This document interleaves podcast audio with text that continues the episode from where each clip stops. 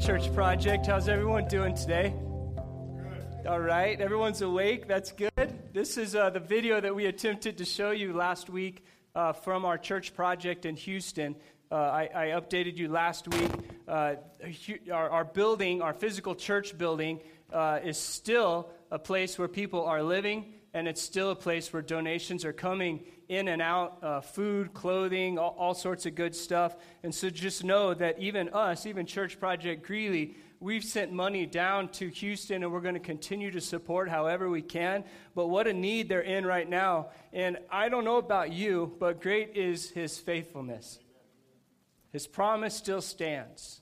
No matter what you're going through, uh, no matter if it's a literal flood that you're going through or a symbolic flood in your life, um, I have learned in my short years here on earth that God is faithful and He's just and He's lovely and He's there through the hardest of storms. And so, my encouragement for you today is if you are going through any sort of trial in your life, or you've been through any trial in your life, or you think you might be going into a trial in your life, I would encourage you to cling strong to the name of Jesus. I'd encourage you to stay strong to church body and to come and be encouraged continually as you wade through the floods in your life.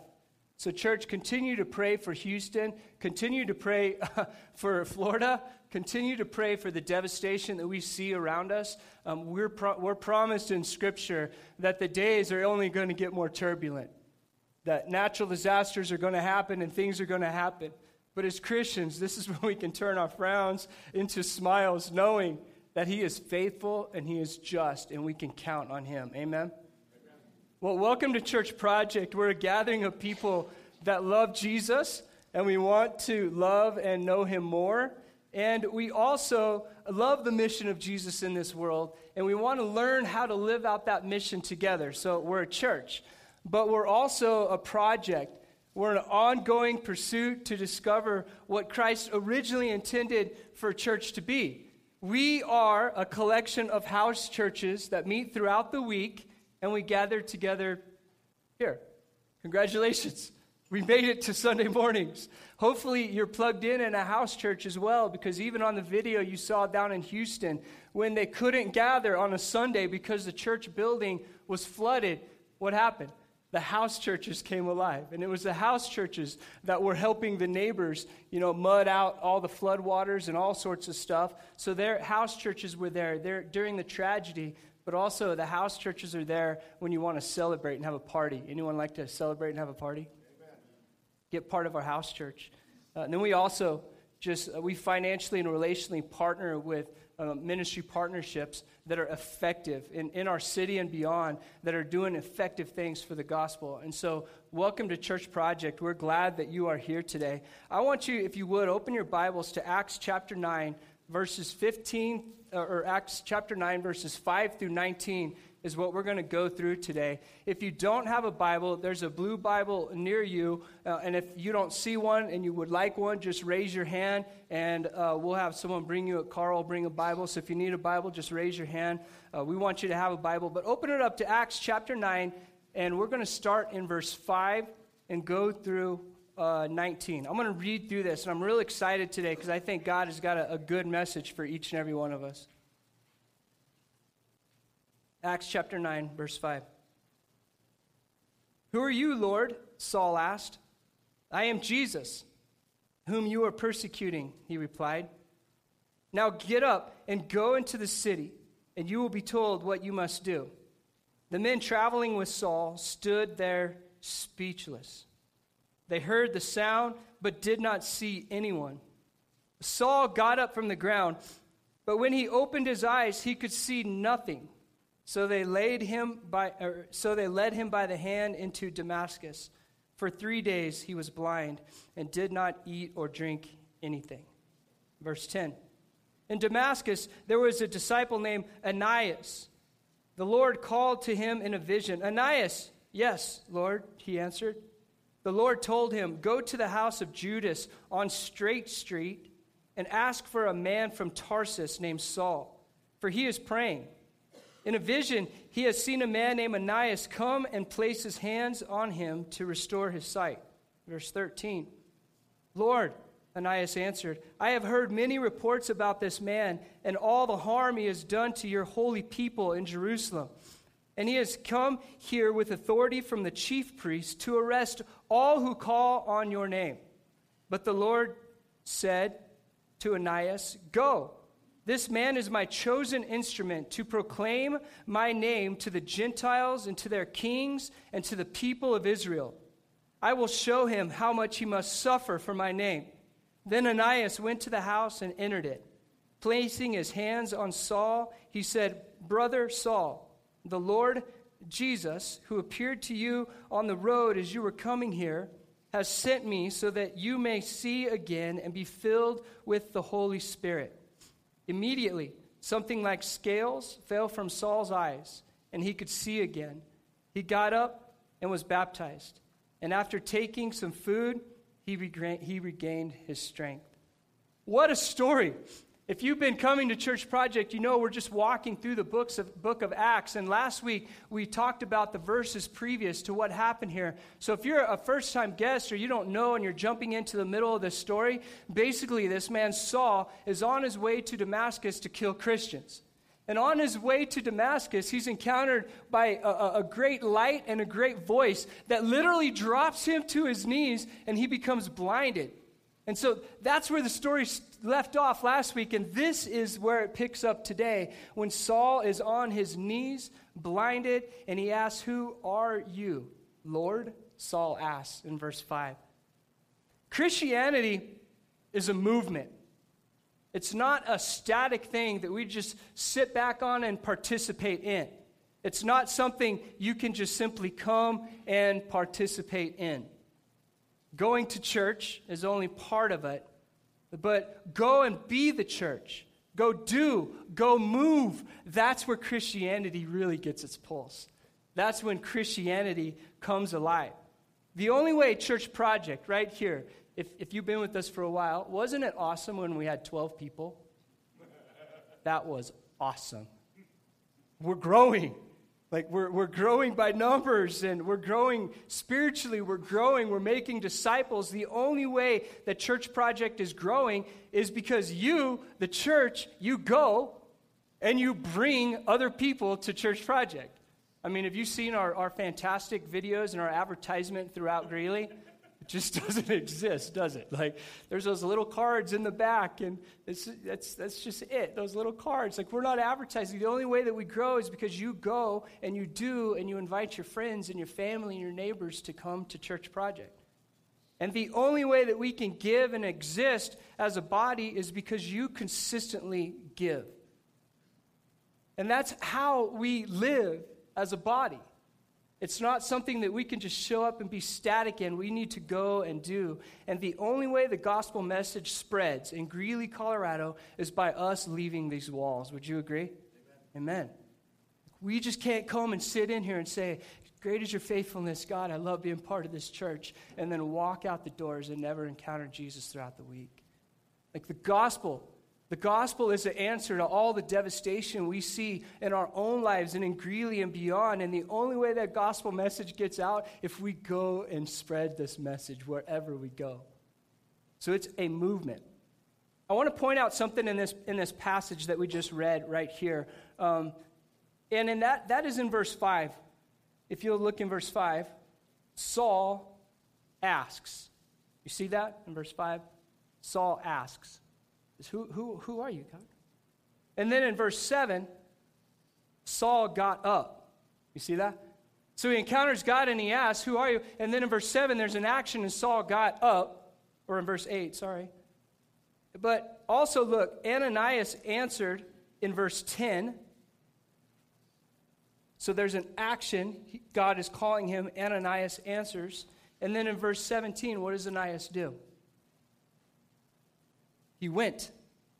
So here we see both people, Saul and Ananias. In this story alone, Saul is encountered by God, and what does he do? He asks, Who are you? Ananias is encountered by God, and God is speaking to him, and Ananias answers and says, Yes, Jesus. So both people had to recognize that God was doing something in their life. But look what happened on the second end of both of their stories. Saul had to get up from the ground, didn't he?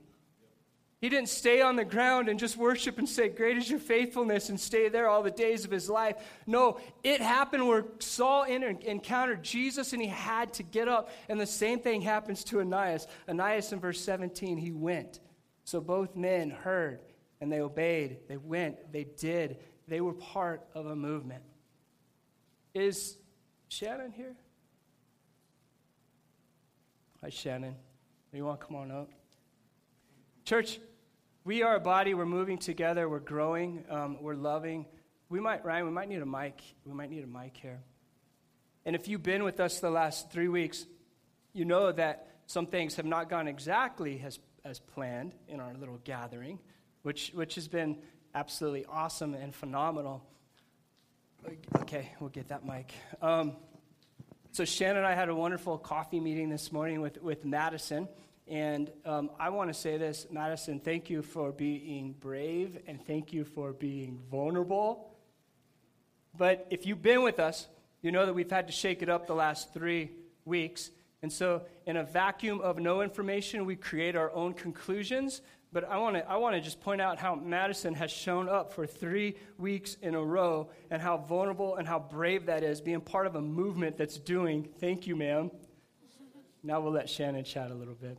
Hi, good morning, everybody.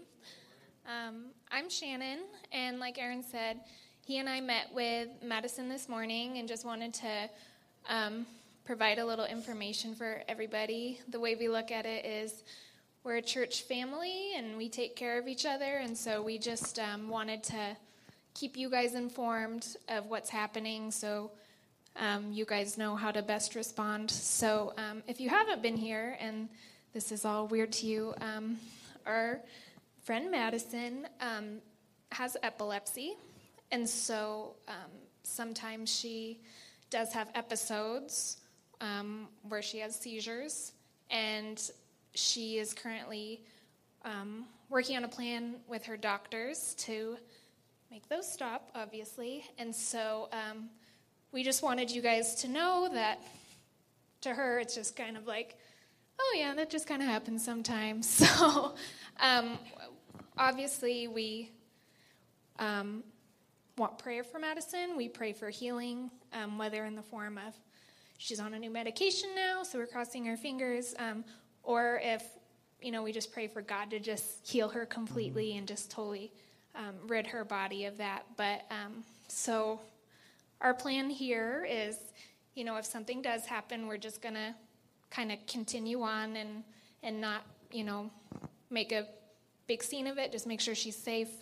And so we don't want you to think we're disrespecting her by shoving her to the side or something. But um, so we just want you guys to know that it's something that may happen. We're praying that, you know, she's done with it now and that um, we can continue on. But we just wanted you guys to be informed. So as a family, you know how to react if that does happen. So, do you have anything? Oh. I think that's perfect. Yeah. Okay. Thank you, Shannon. Right. Yeah, thank you for speaking. And, yeah. and Madison, thank you very much. We love you, girl. Yeah.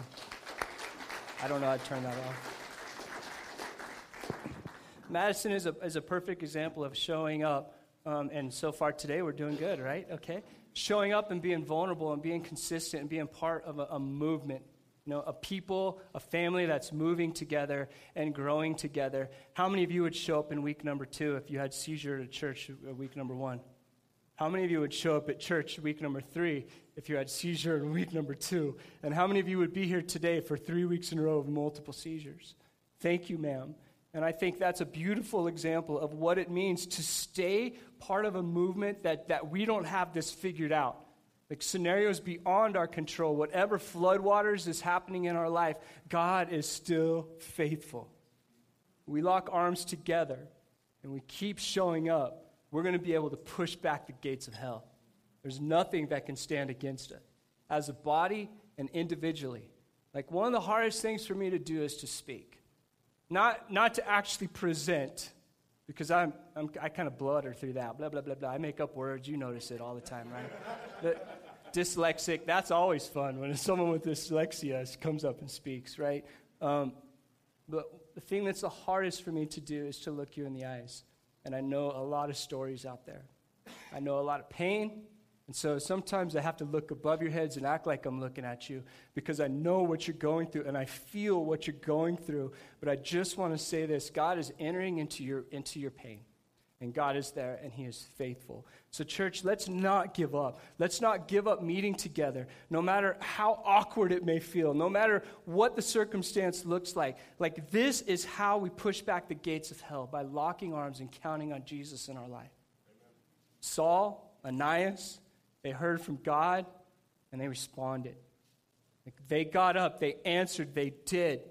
Some of us already know what God is asking of us. I'll just say that. We're on our own road to Damascus right now. And some of us may already know what God is asking of us. He's, we already feel like we're on our knees. Like we've already answered God and we already know what He's asking of us. I would say this it's time to move. It's time to get up. It's time to push forward. The Spirit will move today in this place, in your heart and in your mind. And I'm asking Him to do something and to move in every one of our hearts. Would you? Would you ask that God would show you something beautiful through this passage today? Look at verse 9. Uh, well, let's look at verse. Uh, yeah, yeah, yeah, let's go to verse 9. You can, you can read 5, 6, 7, 8 on your own again, but I want to jump to verse 9. For three days Saul was blinded, and he did not eat or drink anything. Then it continues, and it said, where, where, hey, where is it where he says, he asked God? Where is it? Do you, do you see where he asked God? Answered? Is it you, Lord? Where, where is it at? I'm not seeing it. Who are you, Lord? Okay, verse 5 is where it is. No one was helping me. Come on, throw me a bone. Jeez, okay. Who are you, Lord? Saul, uh, Saul asked, and he says, I am Jesus who you are persecuting. He replied in verse 5. So we actually did need to start in verse 5. Verse 6 Now get up and go into the city. You will be told what, to, what you must do. The men traveling with Saul stood there speechless. They heard the sound, but they did not see anyone. And Saul got up from the ground, but when he opened his eyes, he could see nothing. So they led him by the hand into Damascus, and for three days he was blind, and he did not eat or drink anything. I, I think it's amazing that when he's on the ground, he says, Who are you, Lord? And, he, and Jesus replies and says, I am Jesus, whom you are persecuting. Paul, or Saul right now is, is still his name, Saul. Later his name becomes Paul. But Saul at this point, we know that he was born a Roman citizen. We know that he was also a Jewish Pharisee, and his zeal and love for God and for the word turned into an attack on God and his people. So you're not at this point, you're not seeing Saul as some crazy guy that's on a rampage to kill Christians. What we see in this story is Saul, a man, a Roman citizen, highly educated, a Jewish Pharisee, and his zeal for God, his love for God, and his love for the word has moved him into a rampage against these Christians. And it was turned into attack on God and his people. Have you ever been at that point when you think you're doing something right and you look up only to go, oh, that wasn't right? Like, uh, uh, I, I it was good intentions. I meant to do something, but you end up hurting people along the way, or what? Have you ever been there, or is that just me? Like good intentions gone bad. Like, oh, I, maybe I shouldn't have done that. I didn't mean to hurt. I didn't mean to do that. And I can see Saul right now for the first time. Good intentions, zeal for love, a, a love for God and His Word. He's dedicated. He's on the road to fight for God, and God encounters him right there on the road and says, "Good intentions gone bad." Good intentions gone bad. He was so focused on the way it was, the way that he knew God, the way that he read a God in Scripture at this point. He was so focused on the way that it was that he was missing the new and fresh thing God was already doing. His zeal and his love for God was so focused on the past, he wasn't even focused on what God was doing currently and in the future. Do we do the same thing? Maybe that's why he was speechless. He was in shock. He's like, What do you mean you don't operate like this, God? all I've known of you is operating like this. And I'm in, I'm in love with you and your word. And I'm fighting for you. I'm going to rampage to kill these people that are doing odd things. And God shows up and says, I want to rearrange your thoughts. Actually, I'm in middle of this. And so I wonder if the first time Saul's zeal was turned into speechless, like, that's what you're doing? Says he was speechless at this point. Good intentions probably is probably blowing his mind right now because he thought he was doing the right thing. Growing up as a good Baptist, I followed all the rules. Mm-hmm. Any of you like that? Jay, I know you were like that. You're like, no, no, no, no. Don't, don't point to me on this one, Aaron. Okay. The first time I wrote in my Bible was like, God, please don't strike me dead. Any of you like that? You're like, I grew up like that. You're like, uh oh. The fact that we have Bibles on the floor, that is appalling. Like, well, are you kidding me? I would have been hung for that. It was a, it was a little, little lad. the first time I prayed without my eyes closed and my head bowed, I was like, God, please don't strike me dead. Oh, oh, this one's a good one. The first time I lifted my hands during worship, that's when the record went. There's my sound effects for today, Mike. That's it, man. That was a good one. I should do a DJ thing. Sorry, I'll come back here. Uh, Christianity is freedom, people. And I remember the first time I thought, oh, it's, it's, I, I guess it's okay to write my Bible. I, I guess it's okay to pray and walk, talk I guess it's okay to lift my hands in worship. Unless I don't have deodorant on, then I'm like that. Christianity is freedom. In, in Christianity, God is doing a new thing. God is doing a new thing. I need to say that again because I just got a little um from Chad. God is doing a new thing. Amen, church. Like good intentions, just going through the way it, it, we know it to be. Like following the rules, we're following everything, we're doing it, good intentions. Maybe God needs to encounter us on the road to Damascus and set us free. Set us free from religiosity, set us free from tradition. Like, set us free. God is doing a new thing. No matter how bad yesterday was, God has smiled, and He's smiling upon us, and He's filling us with His warm and loving sunrise today. Did you see that sunrise today? I know none of our college people did, but that's okay. God is doing a new thing. And the irony right here in Saul in this passage right here, the irony is that, the, is that Saul's physical eyes were closed, right? His physical eyes were closed. Something like scales were on his eyes. But what happened? The irony is his spiritual eyes were opened. For the first time, he realized what God was and what he was doing and how he was moving. So no wonder he was speechless. He thought he was already serving God. May God open our spiritual eyes, church. May God open our spiritual eyes where we sit right now. God, overwhelm us today. God, overwhelm us today and overwhelm us this week with your word and your presence. And may that be our prayer all day today and all day this week. God, overwhelm me. Open my eyes to who you are, to the new thing you're doing in my life, because I want to know you. Let's get to verse 10. Verse 10 In Damascus, there was a disciple named Ananias.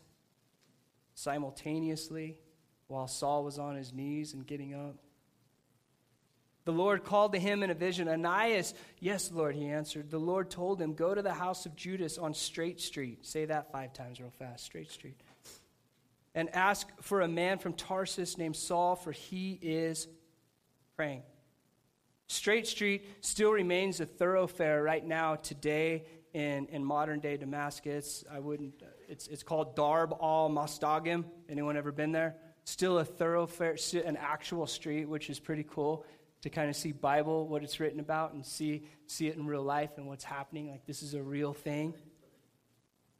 But in verse 12, Saul, the one arresting the, and killing the Christians, are you serious? You see that? Ananias? Ananias knows he's in Damascus. He's a, he's a Christian man in Damascus. And, and the word of Saul already coming to Damascus to arrest and kill Christians must have gotten to Damascus already. You can imagine this powerful man coming with letter from the highest authority to arrest Christians and kill them. He's on the way right now to Damascus. If you're a Christian, what are you doing? I'm probably hiding. And Ananias, wouldn't you be a little amazed if in a vision, the Christian man, knowing that Saul's coming, was told, You're actually going to go and talk to this guy and meet this guy? And I can imagine saying, Are you serious? This is the guy that's arresting Christians, and you want me to go to him? And you want me to say what and do what? Look at verse 14 or 13. Lord, Ananias answered, I have heard many reports about this man and all the harm he has done to your holy people in Jerusalem. His fame, bad fame, has already spread. Verse 14, and he and he has come here with authority by the chief priest to arrest all who call on your name. But the Lord said to Ananias, Go. It's not a static Christianity, is it? Go this man is my chosen instrument to proclaim my name to the Gentiles and to their kings and to the people of Israel. I will show him how much he must suffer for my name. I think that verse 16 really, some of us read it when we have a feel good Christianity and we go, blah, blah, blah, I must suffer for my name, blah, blah. Let's pause. Suffering that you see in verse 16 is not the exception but the norm for Christians in a fallen world. So if you came to Christianity under the pretense that everything's going to be okay, I'm sorry. You were duped into it. Because as Christians, we are guaranteed in verse 16 that suffering is not the exception, but it's the norm for Christians in a fallen world. 2 Timothy 3:12 says this, "In fact, Everyone who wants to live a godly life in Christ Jesus will be persecuted. Don't you like being a Christian? Isn't this awesome?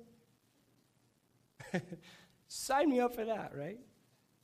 Okay, let's continue here, verse, verse uh, 16. I will show him how much he must suffer for my name. Then Ananias went to the house and entered it. Placing his hands on Saul, he said, Brother Saul, the Lord Jesus, who appeared to you on the road as you were coming here, has sent me so that you may see again and be filled with the Holy Spirit. In verse 18, immediately something like scales fell from Saul's eyes, and he could see again. He got up and was baptized, and after taking some food, he regained his strength.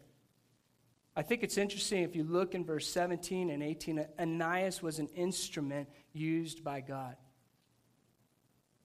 Ananias as Luke is writing Acts to us right now, is not called an apostle.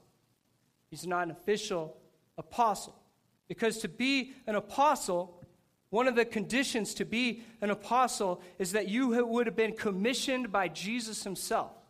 You would have walked and lived and been commissioned by Jesus himself. And so Luke doesn't call Ananias an apostle, but I think it's strange and I think it's neat that in a kind of a subtle way, he is an apostle. I mean, Jesus shows up to Ananias in a vision and commissions him personally to go and tell this Christian killing guy the good news. And he's commissioned by Jesus to go do this. I think it's also interesting. If I were to say, do a character search on Ananias, you won't find another word about him in the rest of Scripture. This is it. Like he shows up on the scene and we know nothing more about Ananias. Isn't that interesting? That the one thing we know about him is this story right here. And the story of Ananias, I, will, I hope one day, is the story of my life. What said of Ananias? That he was an instrument used by God. To what? To face his fears and to go to this Christian killing guy named Saul and to do what God asked him to do. Later, we know that Saul's name is turned to Paul. He writes 13 of the books in the New Testament. And may I just pose that it was partly because Ananias followed the, God's calling in his life, but to go do something that didn't even make sense. Jesus came, he spoke to Ananias, Ananias answered, and then he responded. And I thank God for that. And I think it's also interesting as you look through Saul, when Ananias comes to him, he says, Brother Saul. So Saul, before he's blinded, is on his way to kill Christians. And now when Ananias shows up on the scene, Saul recognizes him as Brother Saul. A 180 turn on the road to Damascus. Saul suddenly says, I'm listening to you, God. And his life is changed. I am constantly aware of cool God moments for me to be an instrument. And I'm, I'm constantly missing cool God moments for me to be used as an instrument for God. And oftentimes, I've been the recipient of someone coming and God using them as an instrument to remind me of a good word or show me something or tell me something in my own life. And I hope it goes down in the history books saying Aaron was an instrument of God, used by God to proclaim good news.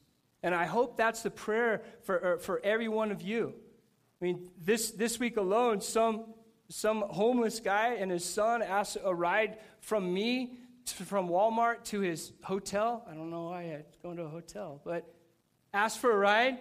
And I'm not, I'm not tooting a horn here. I'm just, I'm saying this. I didn't want to give him a ride. I was exhausted and honestly, too much information. I really had to go to the bathroom. I had every excuse to be like, dude, no. But I'm prompted, and especially as I'm reading this verse, I'm like, use me as an instrument here. And then, like, protect my bladder. Like, like let's, let's do this.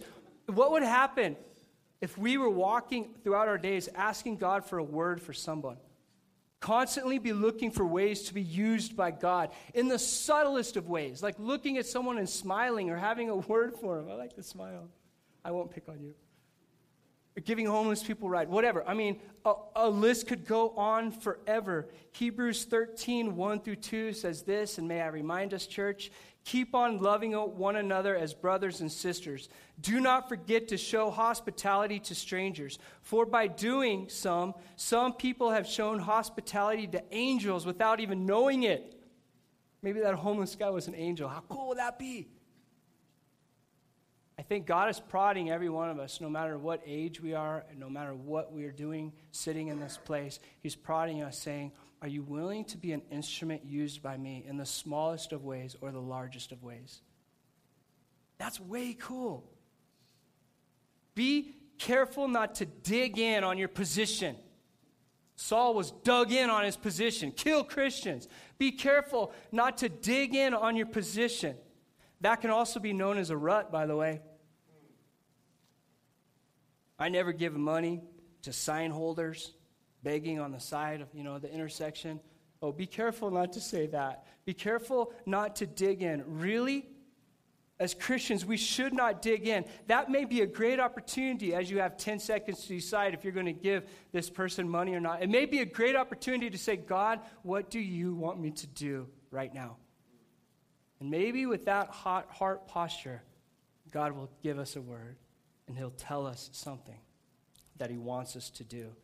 I'm convinced that if we Christians took more pause in our life and abided in Him more, He would speak and lead us more. Or maybe it's just us putting us in ourselves in a posture, in a position to hear from God that we'll actually be able to hear from Him. So this week, Church, would you pause on your busy road? Even in this place. See and hear God like Saul and Ananias saw and heard God. And then apply whatever God is saying to your life. And I would say this enjoy the journey ahead. I think if Saul knew what he was about to experience in life as he countered, encountered God on the road to Damascus, I think he would be so giddy. Like the journey ahead, Saul, is going to be fantastic. Are you willing to walk it? Church, ask God for Damascus Road experiences in your own life today. Ask Him. God, draw me to my knees. Let me see your greatness and hear of your greatness. Ask Him to stop us in our tracks and to blow our minds, to change our direction in life, to take us into the unknown, and to use us as He used Saul and Ananias. Isn't this a fantastic passage? A, a passage that, if we really grip it, it'll get us just so excited about what God is doing and has done in our life. That's all I got. Let's pray.